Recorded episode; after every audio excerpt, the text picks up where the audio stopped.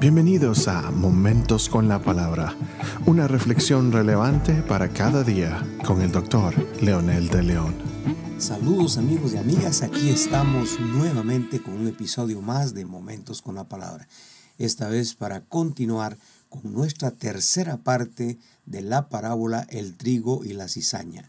Y para poder poner en contexto a las personas que quizás por primera vez estarán escuchando, vamos a leer nuevamente la parábola que dice en Mateo 13, 24, 30, el reino de los cielos puede compararse a un hombre que sembró buena semilla en su campo.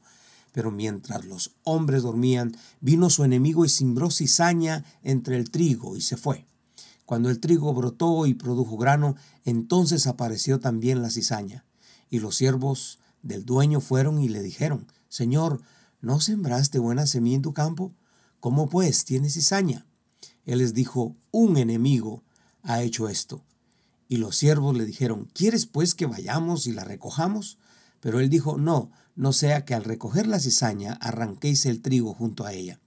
Dejad que ambos crezcan juntos hasta la siega, y el tiempo de la siega diré a los segadores, recoged primero la cizaña y atadla en manojos para quemarla, pero el trigo recogedlo en mi granero. Luego la Segunda parte de la explicación, el Señor dijo, y respondiendo él, dijo, el que siembra la buena semilla es el Hijo del Hombre, y el campo es el mundo, y la buena semilla son los hijos del reino, y las cizañas son los hijos del maligno. Y el enemigo que la sembró es el diablo, y la ciega es el fin del mundo, y los segadores son los ángeles. Por tanto, así como la cizaña se recoge y se quema en el fuego, de la misma manera será el fin del mundo el Hijo del Hombre enviará a sus ángeles y recogerán de su reino a todos los que son piedra de tropiezo y a los que hacen iniquidad, y los echarán en el horno de fuego. Ahí será el llanto y el cujir de dientes. Entonces los, los justos resplandecerán como el sol en el reino de su Padre. El que tiene oído, que oiga. La tercera parte de esta parábola en la explicación de su significado, Jesús menciona a varios personajes y, dos grandes eventos. Primero es la semilla sembrada y quién la sembró. La semilla sembrada son personas que se convierten en instrumentos del diablo para destruir al mundo.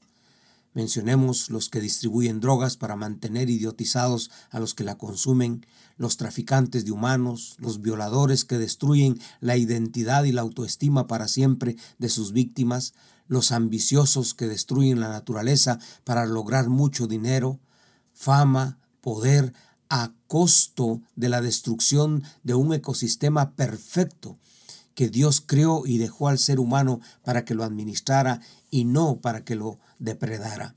Los ideólogos que con su tecnología quieren controlar al mundo y la mente de las personas, que mantienen a los jóvenes y los niños distraídos del mensaje de Dios y de los valores del reino y por supuesto de sus propios valores y de sus propios propósitos para la vida. Los adoradores del diablo y sus diversos movimientos sociales, pero también entran en otro rango las pandillas, los asesinos, los sicarios y otros tantos que podríamos mencionar. Todas estas personas están poseídas por el príncipe de las tinieblas. Son justamente con los demonios los destructores de la creación de Dios. Estos a veces se mezclan con la buena semilla, que de hecho se parece mucho.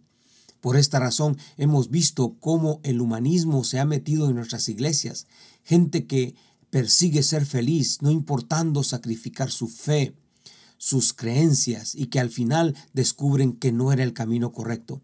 Pero cuando llegan a entender, se dieron cuenta que era muy tarde porque perdieron todo, inclusive muchas veces su propia familia. Luego Jesús dice el enemigo que la sembró. Hace referencia explícita al diablo, a Satanás, este personaje ha figurado desde la misma creación cuando Dios estampó su imagen y semejanza en Adán y Eva. El enemigo se enfureció tanto que arremetió con todo, por lo que decimos siempre que todo lo que tenga el sello, la gracia y el amor de Dios será foco de destrucción para el enemigo. A eso obedece que los discípulos, especialmente los escritores de las cartas del Nuevo Testamento y los evangelios, hablan de cuidarnos bien, protegiéndonos con la vestidura de Dios, porque el diablo anda como león rugiente viendo a quién devorar. Y también, si ustedes pueden adivinar, a quiénes van a devorar. A los frágiles, a los inestables, a los hipócritas, a los carnales, y a veces no solo los devora, sino que también los vuelve instrumentos de división y destrucción en la iglesia. Pero los que vivimos fuertes y nos tomamos de la mano de Él y le creemos a Él y vivimos en su fe, no tan fácilmente vamos a ser devorados. En el próximo episodio hablaremos de la ciega, su significado y el, fin del mundo que menciona Jesús en su explicación. Mientras tanto, el mensaje central de esta parte es muy obvia. Necesitamos entender que el adversario de nuestras almas solo quiere destruir, Mentira que seremos felices con ideologías puramente humanas. Mentira que alcanzaremos a ser dioses al tomar el control por nuestras propias manos, como sugiere el humanismo ateo. Mentira que el alcohol, las drogas, la prostitución, el sexo ilícito y tener mucho dinero nos hará felices. Estas son solo tretas del enemigo que quiere destruir nuestras almas. No le creamos. Oremos juntos. Amado Dios, gracias por advertirnos de estos peligros a los que somos sometidos los que te amamos y queremos ser felices. Gracias Señor a ti porque la verdadera felicidad no está en las circunstancias, sino depender de ti. Gracias por tu Espíritu Santo que nos fortalece para salir adelante. Gracias por tu Hijo Jesucristo, que venció el pecado y que revestidos de su gracia somos más que vencedores y nada ni nadie nos apartará de Él. Gracias porque tu promesa es fiel y verdadera. En el nombre de Jesús oramos. Amén.